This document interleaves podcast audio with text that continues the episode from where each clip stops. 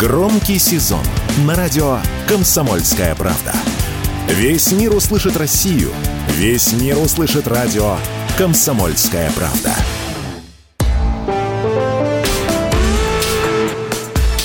По сути дела, Николай Стариков.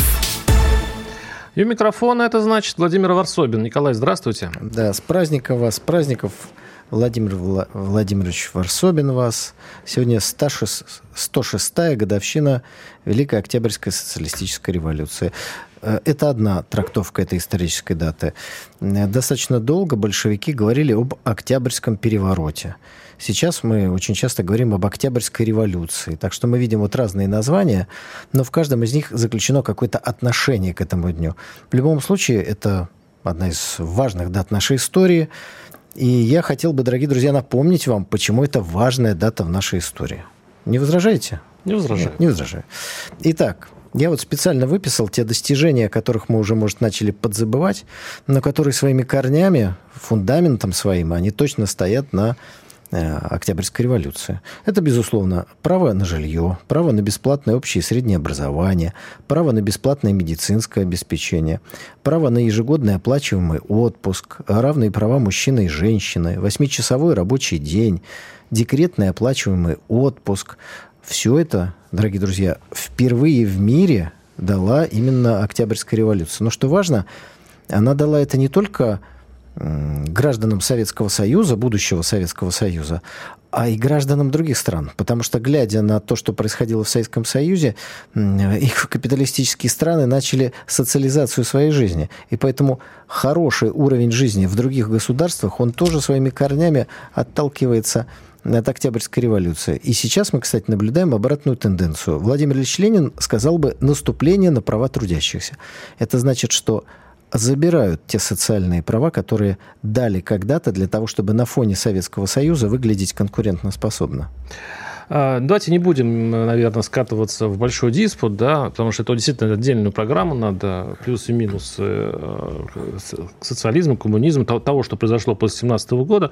Просто когда вы перечисляли эти права, которые дала советская власть, я, в голове возник такой вопрос, а как быть с правом на землю, которое сначала вроде бы дали, потом отняли, а как бы за- быть с правом на жизнь? с фундаментальным правом вообще-то человека, который был под большим вопросом э, во время большей части советской власти. Но мы это поговорим об этом, если захотите, чуть позже. Просто... Так, подождите, вы такие фундаментальные вопросы подняли. Давайте начнем с права на жизнь. Безусловно, фундаменталь- фундаментальное право, скажите, пожалуйста, а в современном мире э, оно не подвергается сомнению? Разве сегодня в мире более опасно быть, не знаю, жителем сектора газа, Николай, мы сейчас, мы сейчас говорим, стран. мы Ну, сейчас говорим нет. все-таки про территорию Советского Союза, бывшего ныне СНГ и так далее, вот постсоветскую территорию. Сейчас к вам могут приехать на воронке и вас забрать, и вы будете расстреляны там, через некоторое время, никто не будет знать за что. Ну, во-первых, для А, того, у вас чтобы... нет такой, э, не для вас нет, нет такой все-таки большой угрозы для всех. А, Нет уже такой возможности, что придут в село а, всякие красные комиссары и отберут половину урожая. Ну, нет же, нет же этого, э, голода да, в деревне, который спровоцирован сейчас, кстати говоря, вот этому было протразверской. Не было изгнания тех, кто, вообще говоря, э, делал дело на селе. А, Они превращались в кулаков, а, в а, политически неполноценных, неверных Владимир, и ссылали не в Сибирь. Очень много... историю. Ну, да, да, Вы я- сказали, что не хотите открывать большой диспут, поэтому давайте, ну, так я же сказать... пытался удержаться. Я говорю, что я, я возразил Но ваша антисоветская суть, она себя проявила. Я понял. Давайте отвечу вам. Смотрите, скажите, пожалуйста, когда э, революционные рабочие матросы э, заняли Зимний дворец, погибло 6 человек. После этого, скажите просто, мне интересно, кому приехали на Черном воронке? Вот в октябре-ноябре 1917 года кому на воронке-то приехали? Вы сейчас говорите об одном дне, да? Вам- Нет, я, я говорю об одном периоде. Советская власть отменила смертную казнь. И даже тех, кого арестовали, как э, атамана Краснова, от- отпустили по, под честное слово не воевать и не, не бороться с советской властью. Советская власть отменила смертную казнь. Потом она ввела. Одним словом, советский период истории – это такой сложнейший клубок, в том числе борьбы за власть, внешней Именно. агрессии, подвигов. Когда вы перечисляли плюсы, я просто вам подкинул минусы. Но давайте поговорим о современности, о нынешних временах. Сейчас ведь те, кто нас сейчас слушает, они неоднородны. Одни относятся к этой дате э, как священной, они ее э, по старинке даже отмечают, я уверен. Но часть э, населения нет. И, кстати говоря, как вы оцениваете наши элиты, нашу власть?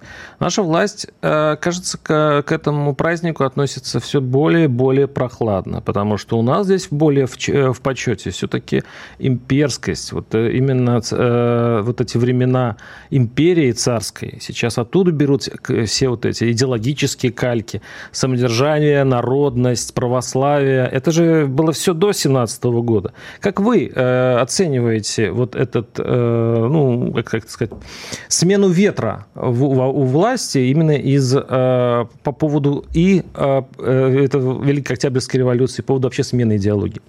Ну, мне кажется, ответить на этот вопрос можно очень просто. Вот наши войска за всю историю были в Берлине три раза. Два раза при Российской империи, один раз при Советском Союзе. Вы скажите, пожалуйста, вам русский солдат в Берлине когда нравится, а когда не нравится? Можете не отвечать, я отвечу. Мне он нравится всегда – я русского солдата 45 -го года в Берлине не отличаю от елизаветинского гренадера, который туда пришел. И русский солдат 1815 -го года, вошедший в Берлин, мне тоже крайне симпатичен. Я их не разделяю. Для меня это все одна армия, одна страна, один народ. Поэтому у меня нет симпатий в ту или иную сторону. Поэтому я и к э, революции Октябрьской я отношусь с большими симпатиями. Я не о ваших симпатиях спрашиваю. А я, я спрашиваю могу... о том, как вы думаете, как ваше отношение к тому, что наша сейчас верховная власть все-таки тяготеет не к красному флагу, а к имперскому? Ну, я думаю, что определенное тяготение есть. Есть определенное, э, ну, если хотите, ну, даже не неприязнь, но, в общем, определенный негатив советской истории, он существует. Но сформирован, Владимир, вот такими высказываниями, которые вы сейчас нам продемонстрировали, про воронки, про то, про все, нужно брать из истории самое главное, самое хорошее, от этого отталкиваться. Нигде на Западе не стесняются своего периода истории, там, длиной в 70 лет. И нам его стесняться совершенно не нужно.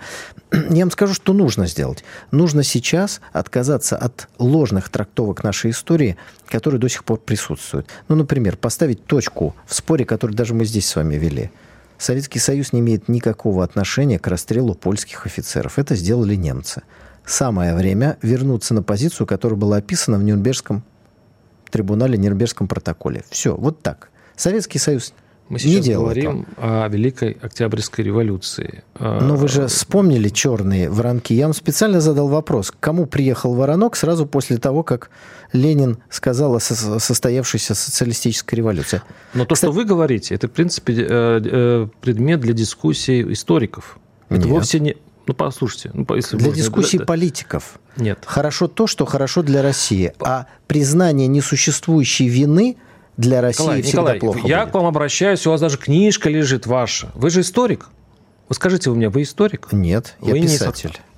Вот за что я вас уважаю, что вы не подаете в эти идеологические смысловые ловушки. Правильно, вы не историк. А историки это, это ученые. И что поделать тогда в этом случае исторической науки, если они все-таки Быть объективной и вот, честной. Вот. Тогда да. в этом случае они не могут откинуть все факты и сказать, что сейчас, вот как вы сказали, вот выгоднее России считать, что не, не было никакого расстрела там польских офицеров, и не будем Нет, считать. Расстрел не был, просто не могут ученые его на это сделали пойти. немцы. Так для этого есть все основания и все факты. Вы же не историк. Но я интересуюсь историей. Ну, ну, и любой, хорошо. кто ей интересуется, хорошо. знает это. Но это мне... предмет для диспута, ученого диспута, а не предмет идеологически заряженных, а, не, скажем так, не историков, которые будут доказывать, что нужно знать и нет. Нужно знать правду. Владимир, во-первых. Я хотел бы привести цитату одного очень э, знающего, уважаемого политика, который, как мне кажется, рассудит наш с вами спор. Да? Итак, это цитата Ленина, сразу скажу. Э, цитирую. «Достаточно совсем маленькой партии, чтобы повести за собой массы. В известные моменты нет необходимости в больших организациях, но для победы надо иметь сочувствие масс». Конец цитаты. Вот смысл Октябрьской революции. Небольшая группа партии большевиков, очень небольшая. В период хаоса и разрухи, который в нашей стране случился из-за предательского государственного переворота февраля 17 года, взяла власть. А в этом случае почему большевики... Но удержала ее, потому что получила любовь и сочувствие масс. Вот. А не потому, что наш народ, получается, вот в историческом, если посмотреть на историю, он поддерживает э, любого, кто скарабкается на трон. То есть э, большевики во время выборов э, в Думу последнюю, в 17 году, не получили большинства. Я просто почему среагировал, потому что подумал, вы сейчас вы скажете, что народ поддержал большевиков до революции. Нет, они проиграли выборы, по большому счету, у них там было меньшинство. Он поддержал эсеров. Да, но После, вы правы, конечно, в эту, они сумели добиться то ли послушания, то ли любви. Там сейчас трудно сказать. По крайней мере, народ там... Но мягко, Ленин мягко, говорит так, сочувствие. Мягко, нас, да? мягко, сочувствие. мягко говоря, все-таки смирился с тем, что кто сильнее, тот и прав. Во время гражданской войны, в общем-то, победили красные. Слово, а больш... в общем-то, оно э, какое-то ну, сомнение и, в этом и народ, факте. И народ очень согласился, потому что вот, ну, кто наверху, тот ты главный. Ну, как вам такая моя версия? Очень простая, она не историческая, но такое ощущение, что победив, если бы тогда победили белые, ну, просто военным путем, тогда в этом случае даже сказал бы, ну, большевики палачи, и хорошо, что их нет. А когда большевики взяли власть, в стране был хаос. От взятия власти большевиками хаос сначала стал еще больше. Но прошло несколько месяцев, которые Ленин потом назвал триумфальным шествием советской власти, и большевики, к своему удивлению, к удивлению всех врагов России, вдруг взяли под контроль всю страну. Вот это и есть сочувствие масс. А дальше началась гражданская война, в которой они действительно победили. Кстати говоря, они обещали очень много народу для того, чтобы возбудить это сочувствие. И большая часть из обещаний, кстати, они не выполнили. И за 70 лет, которые они там а, правили всеми нами. А мы сейчас прервемся. На следующей теме мы поговорим через пару минут. Оставайтесь с нами. По сути дела. Премьера на радио «Комсомольская правда». Фридрих Шоу. В главной роли Мадана Фридриксон. При участии агентов Кремля и других хороших людей. Автор сценария «Здравый смысл». Режиссер, увы, не Михалков. Слушайте с понедельника по среду в 6 часов вечера по московскому времени.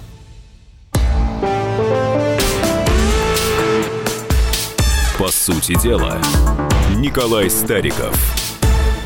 Да, у микрофона Владимир Варсобин. Николай, прежде чем перейти к загадочной истории с Залужным, вы, э, вы, вы говорите... Да, я хотел... Вы хотите еще какую-то на, на, на, рассказать о, вашем, о вашей новости из жизни? Э, дорогие друзья, ну, я хотел поделиться радостью. У меня вышла новая книга. Она называется «Террор. Кому и зачем он нужен».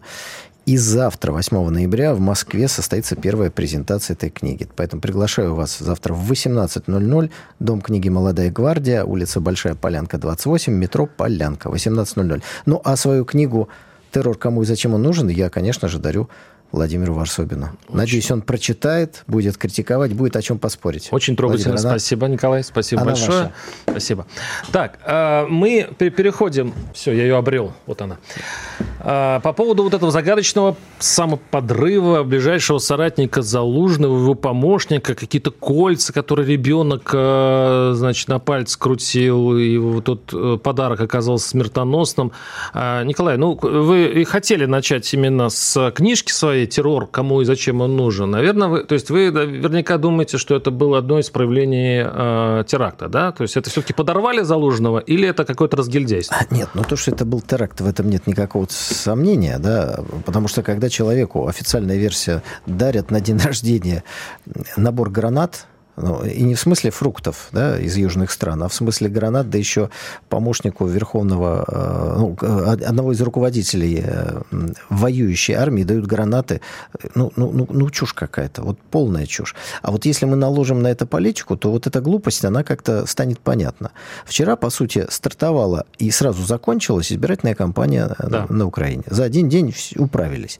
Ну, смотрите, какие вроде совпадения Залужный пишет статью, где э, в, западном, в западной прессе, не в украинской, где пытается снять с себя всякую ответственность за происходящее на фронте. Он пишет, что этого не хватает, того не хватает, что вот почитал наконец-то книгу 1941 года, советскую, что интересно, на русском языке. Крамола страшная. И позиционная война, значит, нужно что-то придумать, предлагает Западу изобрести порох, в кавычках, конечно. То есть дать какое-то вооружение, которое может изменить баланс э, сил. Но что такое Первая мировая война?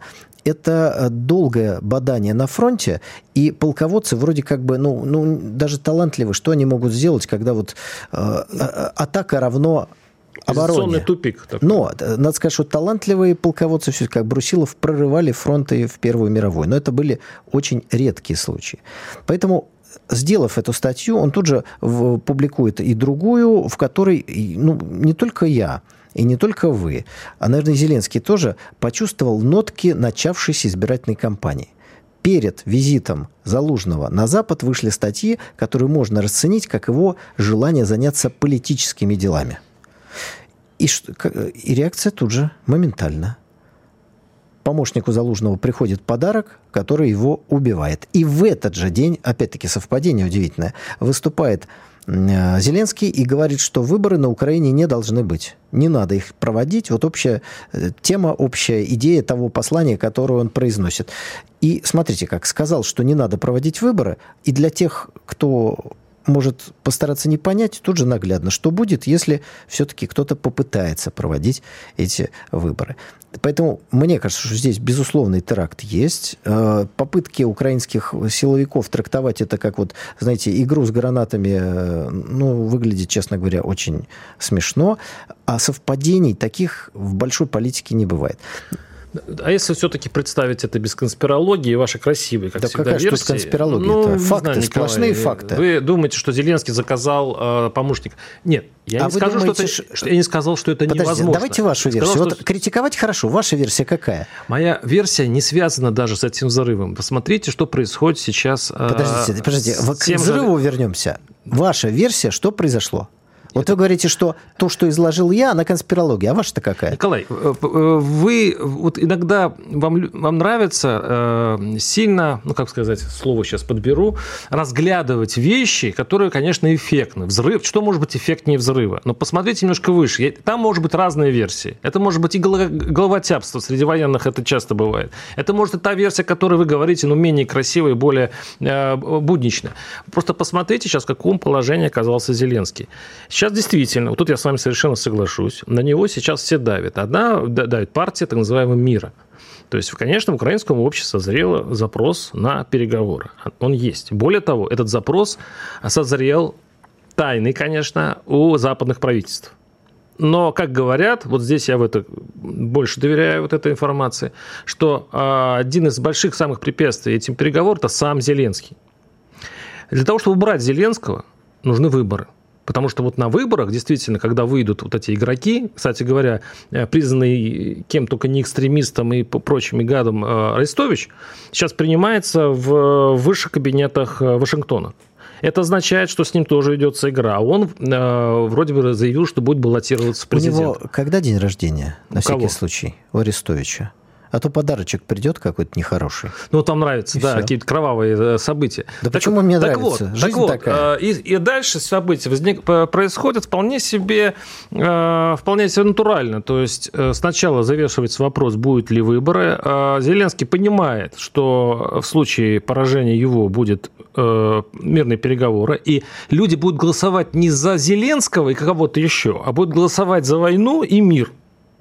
И вот это он допустил. Как они уже голосовали, когда выбрали самого Зеленского, да? Кстати, может быть. И а, в этом случае, кстати, не факт, что бы Зеленский проиграл. Но у него есть еще одна а, объективная причина отменить выборы.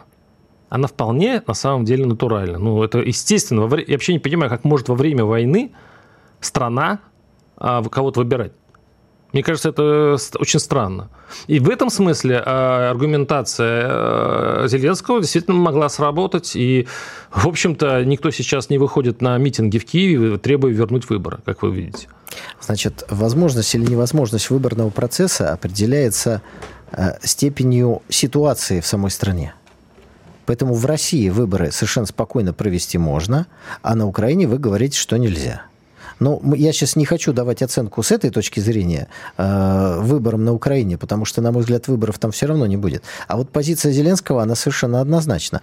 Он понимает, что он нужен, и он занимает свою должность, пока идет война он президент войны, хотя пришел к власти как президент мира, значит, всех обманул. Значит, ему ни в коем случае нельзя, чтобы выбрали кого-то другого, потому что кто-то другой может действительно начать какие-то переговоры, а самое главное, постарается возложить на Зеленского вину – за то, что сейчас произошло. Это, это может быть. То есть это вполне... Э, Нужен э, козел отпущения. Правдоподобно. Но здесь надо еще понимать, что в этой, игру, в эту игру играют двое. То есть это не только история с Киевом. А, Зеленск, у Зеленского есть такая теория, философия. Надо терпеть. Россия сломается. Мы все-таки победим. Весь мир против э, России из-за нас. Надо просто подождать. У России, заметьте, та же философия. Надо терпеть. Надо э, держаться, чтобы треснули те.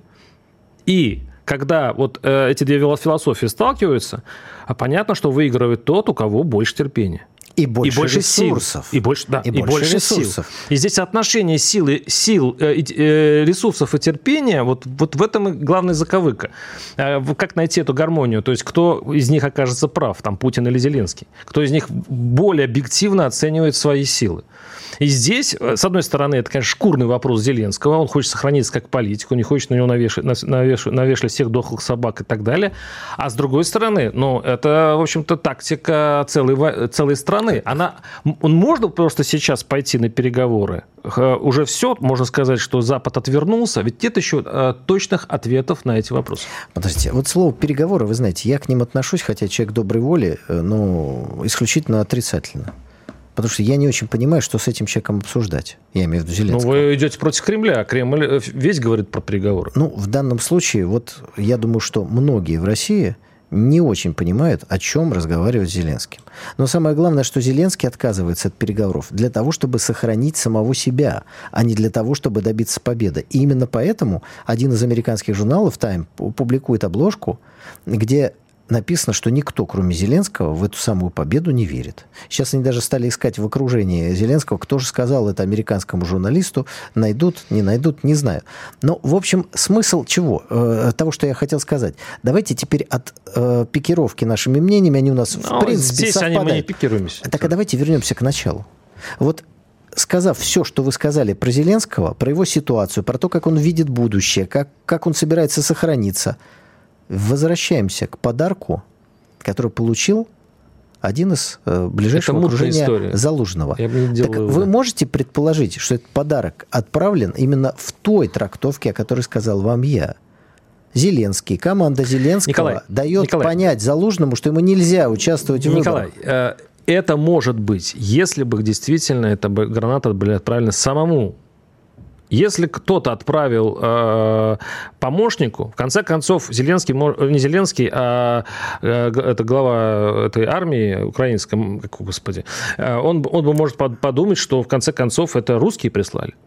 Ведь в принципе, э, что наконец-то российская сторона начала действовать эффективно и устранила помощника а, Эта одного из гла- вчера украинской главных... стороной даже не озвучивалась. Ну, почему бы и нет? Вообще не озвучивалась. Залужного все время забываю. Вообще не озвучивалась. Почему же вы-то ее озвучиваете? Хотите быть святей Папы Римского? Николай, я, это, это, это логично. Это разве не логично? Для вас логично, а для украинской стороны не логично. Не знаю. Потому что они я, не знаю. я не отвечаю за логику украинской страны. Вы ее презирали раньше, эту логику. Чего да, сейчас за нее хватаетесь? Ее озвучиваете, на что я и хотел бы обратить ваше внимание. Но я так понимаю, что у нас сейчас небольшой перерыв. Да, и мы друзья. перейдем э, к следующим темам, тем более, что они бурлят, особенно на Ближнем Востоке. Э, поговорим о э, Израиле-палестинском конфликте. Оставайтесь с нами. Владимир Варсобин, Николай Стариков. Александр Коц. Один из лучших военных корреспондентов не только в России, но и во всем мире. Он работал репортером во многих горячих точках. Чечня, Южная Осетия, Косово, Афганистан, Ливия, Сирия, Египет, Ирак, Украина. Каждый четверг в 7 часов вечера по московскому времени слушай на радио «Комсомольская правда» программу «КОЦ. Аналитика с именем».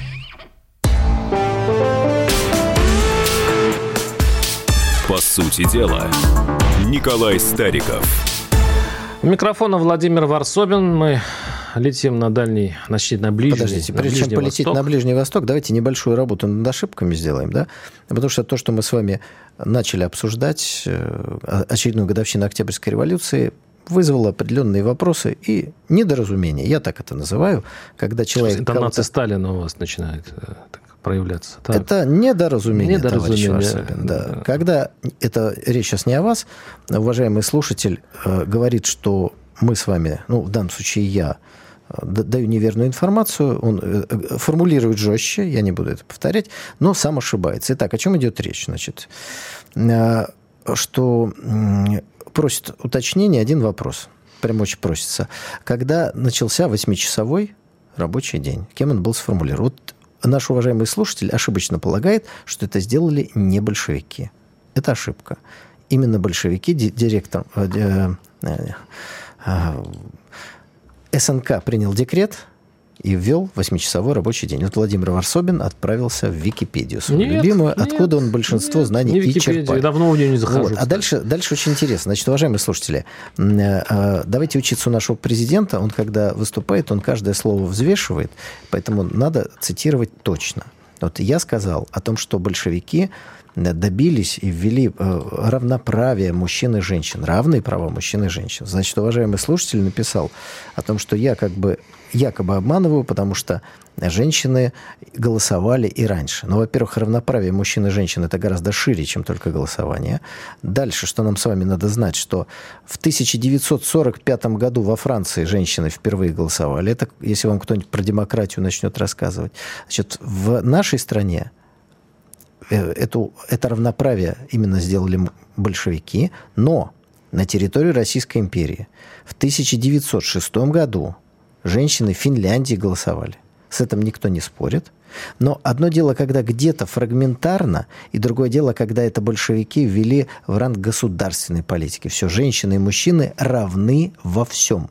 Мы сейчас не будем дискутировать, хорошо это или плохо, но тем не менее, вот это было сделано. Именно поэтому мы должны быть благодарны Октябрьской революции за это равенство. В том числе это равенство было и в голосовании мужчин и женщин. А, а теперь можно на Ближний мне, Восток. Мне придется подтвердить, Николай, э, действительно, 11 ноября, 29 октября по старому стилю 2017 года декретом Совета народных комиссаров был установлен 8-часовой рабочий день и введена 48-часовая рабочая неделя. То есть до этого на Западе боролись за это, Причем боролись. Через год, 9 декабря 2018 года, был принят Кодекс законов о труде РСФСР, закрепивший эти положения. Да, это все. Так, да, давайте э, э, полетим на восток, на этот страшный, пылающий Ближний Восток. Э, сейчас, вот на эту минуту, я так понимаю, идет штурм уже центра Газы. Там штаб находится под одной из больших э, больниц, как утверждает израильская, израильская сторона, и сейчас э, по одной большой бомбе в день скидывают на вот этот э, город. Э, ничего, собственно, не меняется. Меняется только то, что, то есть, э, скажем так, есть новость только в том, что вот эта героическая оборона Газа и э, что военщина Израиля обломает себе зубы о газу, но она пока не подтверждается. В общем-то, израильские войска вполне себе планомерно уничтожают вот этот ненавистный для них район. Вместе с мирным населением. Я еще даже подумал, Николай, вот мы с вами обменивались перед э, эфиром. Э, действительно, э, останавливаться сейчас Израилю вот в этом ситуации, по-моему, безнадежно. То есть они уже ненавидимы всеми полмира их ненавидит, э, полмира осуждает их за бесчеловечность в бомбардировках.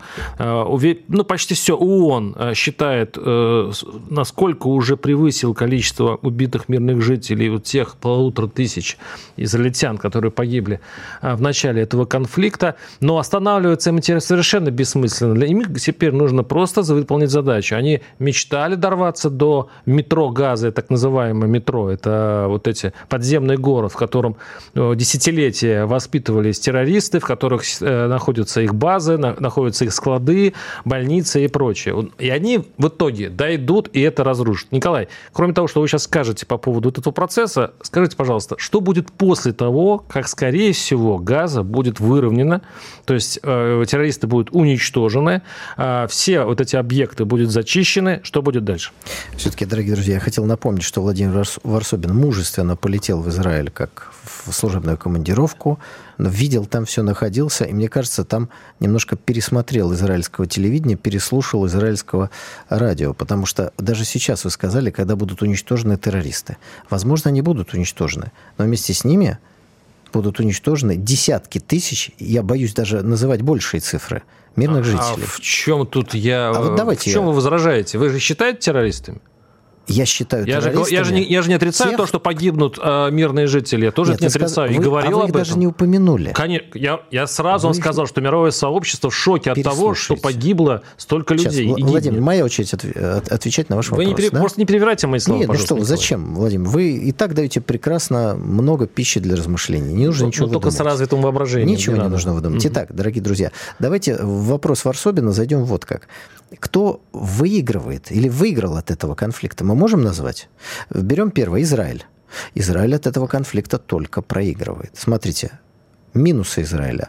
Руководство Израиля полностью скомпрометировано перед своими гражданами. Вопросов к Нетаньяху выше крыши. А его Воп... не будет, это хромая Подождите, лодка. Считайте, что нет Нетаньяху. Воп... Огромное количество. Э, как это случилось? Ну, мы с вами э, уже записывали. Я считаю, что это было предательство со стороны Израиля для того, чтобы Хамас или кто там еще совершили эти преступления. Ну, это первое. Да. Второе. Э, спецслужбы Израиля подорвали свой имидж высококвалифицированных и качественных спецслужб, потому что такое случилось. Это верно. Израильская армия лишилась ореола непобедимой. Это верно. Потому что она уже месяц э, как-то буксует туда-сюда непонятно. Дальше. И, и самое главное, э, Израиль как государство был построен на, на ощущении вины мира перед евреями за то, что случилось в, э, во времена нацистской оккупации. То есть вот именно это стало последней каплей, как мы можем судить, когда великие державы приняли решение построить Израиль. Николай, это совершенно не противоречит то, что я говорю, но поймите, что Подождите, вот, я эти, не закончил. вот я... эти минусы... Ну, э, Подождите, да. и теперь, теперь Пожалуйста. Израиль, вот это чувство, которое во всем мире было, он своими бомбардировками ну, я бы так сказал, во многом обнулил. Николай, я вас вот понимаю. Это, это минус для Израиля огромный. Согласен. Огромный но, но смотрите. Минус.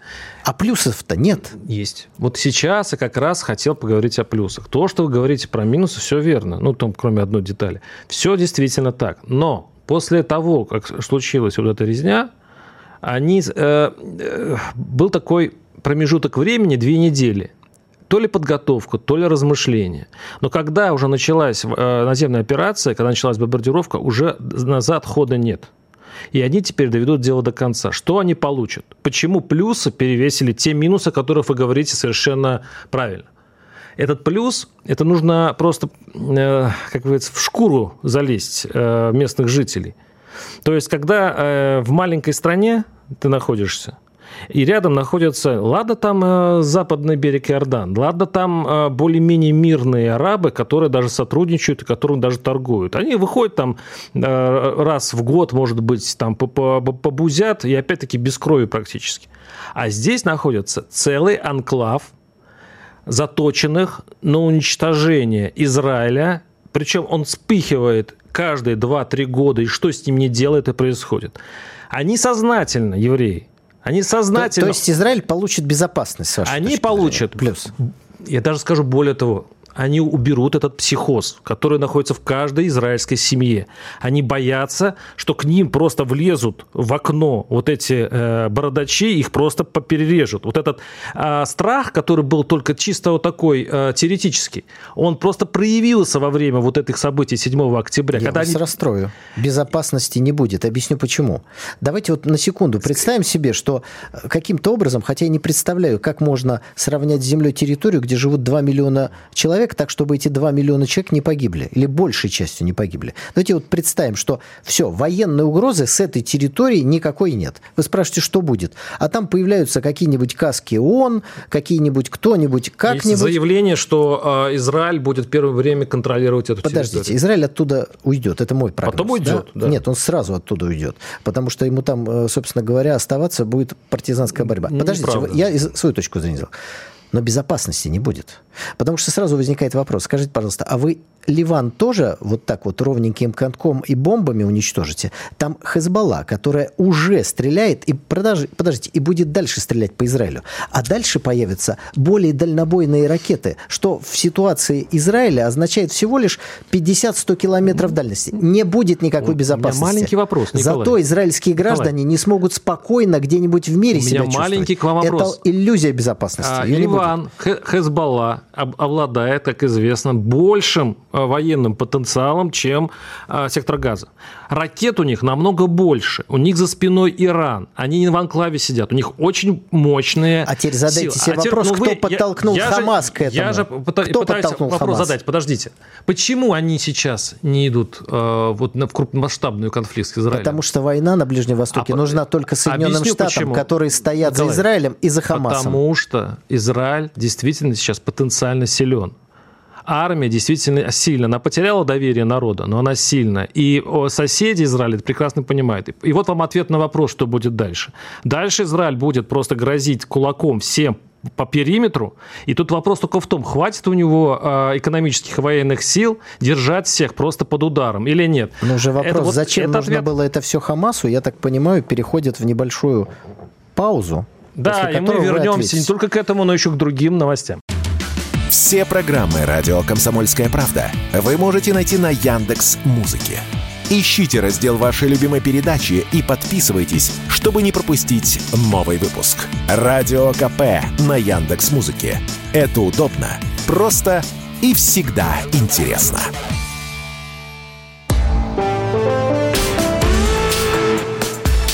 По сути дела, Николай Стариков – и микрофон на Владимир Варсобин. Э, Николай... Который сейчас ответит нам на вопрос. Пожалуйста. Зачем все это было нужно Хамасу, который, видимо, не думал, что его после этого будут уничтожать? На что же он рассчитывал, бросая такой вызов, осуществляя такие кровавые преступления? Хороший вопрос. Я его все время задавал всем.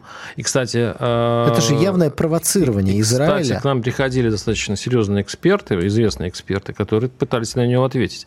Знаете, я вот я действительно мне этот вопрос очень жутко интересовал. Действительно нелогичный шаг. Абсолютно логичный. Но, но объясняют... Для тех, нас, кто получает нас... деньги от Соединенных ну, Штатов Ну, Николай, Америки. вы сейчас снова туда побежали. Так подождите, это и есть ответ подождите. на вопрос, который вы а не вы, хотите видеть. Знаете, э, такая вот бритва Кама, да, известное есть правило в логике. То есть, если вы пытаетесь ответить на сложный вопрос, то берите самый простой ответ. И чаще всего, в большинстве случаев, он будет верным. В этом случае, в этом случае, и, кстати, не только это не даже не я говорю, я вот соединяю все мнения, которые я слышал здесь, вот в этой студии, и все чаще говорят, а потому что Хамасу, а, жутко повезло в том плане, что даже, ну, у него так сложилось идеально вот с этой операцией, что вот так у них все классно получилось. Это, видимо, а, командиры были все-таки не местные, командиры были, а, кто планировал а, акцию, ну, не знаю откуда, но они... обязательно было они расстреливать были молодежь на э, рейв Второе, насчет молодежи. Вероятно, кстати, об этом и в Израиле говорят, но только тихо на кухнях. Вероятно, это делал не Хамас. Это делали, знаете, э, ненависть к евреям, к Израилю до такой степени Хамас воспитал э, в секторе газа что за ними, вот за прорывом, когда стена прорвалась, побежала всякая гопота, если То можно я сказать. правильно понимаю, что те, кто совершал основные преступления, по это вашей версия, версии, это останутся версия. безнаказанными, это потому что Израиль-то будет бороться только с Хамас? Второе. Третье. А, по поводу э, мотивации Хамас. Они вообще-то готовы умереть. Хамас – это фанатики, которые, главное, по большому счету, дать бой. Вот чем, кстати, они отличаются от большинства арабских стран, Задача которые не такие фанатики. Хамас какая? Создание уничтожить Палестин... Израиль. И создать государство Сначала Палестин. уничтожить Израиль, потом создать. Прекрасно. Вот чем Вопрос. они от Они уничтожили Израиль? Вот сейчас их уничтожат. Они фанатики. Так они цели свои не достигли. Может быть, они думали, что за них э, впряжет, ну, уж дорогие такое друзья, плохое я, слово, я, весь арабский мир. Я, я а надеюсь, вы видите, что ответ, что вот такие, знаете, все наивные, собирали, собирали все, а потом решили свою организацию взять, да об Израиле разбить, это все похоже, вы уж простите, Владимир, на детский лепет. Есть кукловод и режиссер с обеих сторон конфликта, который... Слово Подождите. кукловод даже детское. Подождите, вот мы, смотрите, вы меня на одном э, моменте, так сказать, увели в сторону. Я стал говорить о том, кто получает плюсы и минусы от этого конфликта. Итак, Израиль сплошные минусы. Про Хамас мы взяли сплошные минусы. Только руководство Хамас живет в Катаре в пятизвездочных отелях. У них может быть на счетах какие-то будут плюсы. Так вот, смотрите, Хамас минус. Только, х, подождите, только руководство. А вам это не кажется, подождите. что, по сути, вот и ответ на Поймите, вопрос. что руководство, осуществившее такие вещи, подписавшее договор с каким-то, в кавычках, дьяволом, будет потом уничтожено, а деньги у них будут забраны они в живых не останутся. Их Израиль уничтожит, их в уничтожите. Катаре? Как, кто Везде уничтожит. Израиль достанет в Катаре. Везде достанет. Это как минимум. А еще достанут и не Израиль, который побудил Николай, их это Фашистов гонял Послушайте. Израиль полвека. Последнего... Э, вот... Фашистов было много, а здесь человек 10. Не, не думаю, что это была мотивация. Фашистов было Они рады умереть больше. за идею. Подождите, так вот, у этих э, одни минусы, у тех другие минусы. У кого плюсы? У США. У США сплошные плюсы. Регион в огне. Спрос на доллар, спрос на американскую дипломатию, спрос на американские вооружения. Вот те плюсы, ради которых Николай, все подождите, вот вы исходите из того, кому выгодно. Тогда подождите, я вам сейчас э, еще брошу разные карты. Но это, они, естественно, это будет неправильно, потому что это было выгодно и России, я же не рассматриваю это серьезно, и вы не будете рассматривать серьезно, потому что это отвлекает от э, истории с, с Украиной. Это невыгодно Зеленскому. Я могу построить столько конспиративных версий, еще 5-6 штук. Давайте Николай. я предложу такую вот, версию. Знаете, что проблема ваших версий? Они красивы, но они не оформлены на фактах. Нет. У вас нет никакого в, в этом смысле фундамента. Смотрите, вы просто вбрасываете, что ли. А я вам возьму исторический пример. Скажите, пожалуйста, Сталину было выгодно нападение Японии на Перл-Харбор? Ну, однозна- однозначно выгодно. Нет. Сразу решался вопрос, что Япония не нападет на Советский Союз все, японцы ушли в другую сторону. Это, ну, а, а теперь вопрос. Сталин ждал Америку э, на Западном фронте, Америка а на он фронте на не собиралась даже высаживаться ну, никогда. Кто знал? Нет, это знали все, кроме вас. Изоляционизм был преодолен нападением Японии. Американский народ вообще не хотел воевать. Его втянули в войну через Перл-Харбор. Итак, нападение Японии было выгодно Советскому Союзу. Вопрос, как Сталин мог заставить японцев осуществить это нападение? Никак. А Рузвельт мог. И поэтому арестовал японские активы в американских банках, прекратил поставки нефти Японии и вынудил ее осуществить. Николай, это. я вот все время хочу вас научиться той убежденности, которую вы говорите. То есть, в принципе, э, вот она, это конечно, факты. Ну, Николай, ну, это давайте перейдем факты. к следующей теме. Ну, давайте. Она хотя бы немножко нас э, развеселит, она действительно прекрасна. Спикер Совфеда Валентина Матвиенко высказалась, высказалась за создание в России Министерства счастья. Ну, мило, согласитесь. Мило. А, отвечая на вопрос, какой закон нужно принять безотлагательно, в ходе форума «Знания первые», спикер ответила, немедленно закон о всеобщем счастье. Я мечтаю и предлагаю, давайте мы создадим в России Министерство счастья, то ведомство, а теперь внимание, тут серьезно, это сейчас будет не для, не для смеха, через которое будет проходить все решения, все законы на предмет, а делает ли этот новый закон или новые постановления правительства – людей более счастливыми. И я вам скажу, что в этой, э, э, в этой реплике Матвиенко есть революционная идея.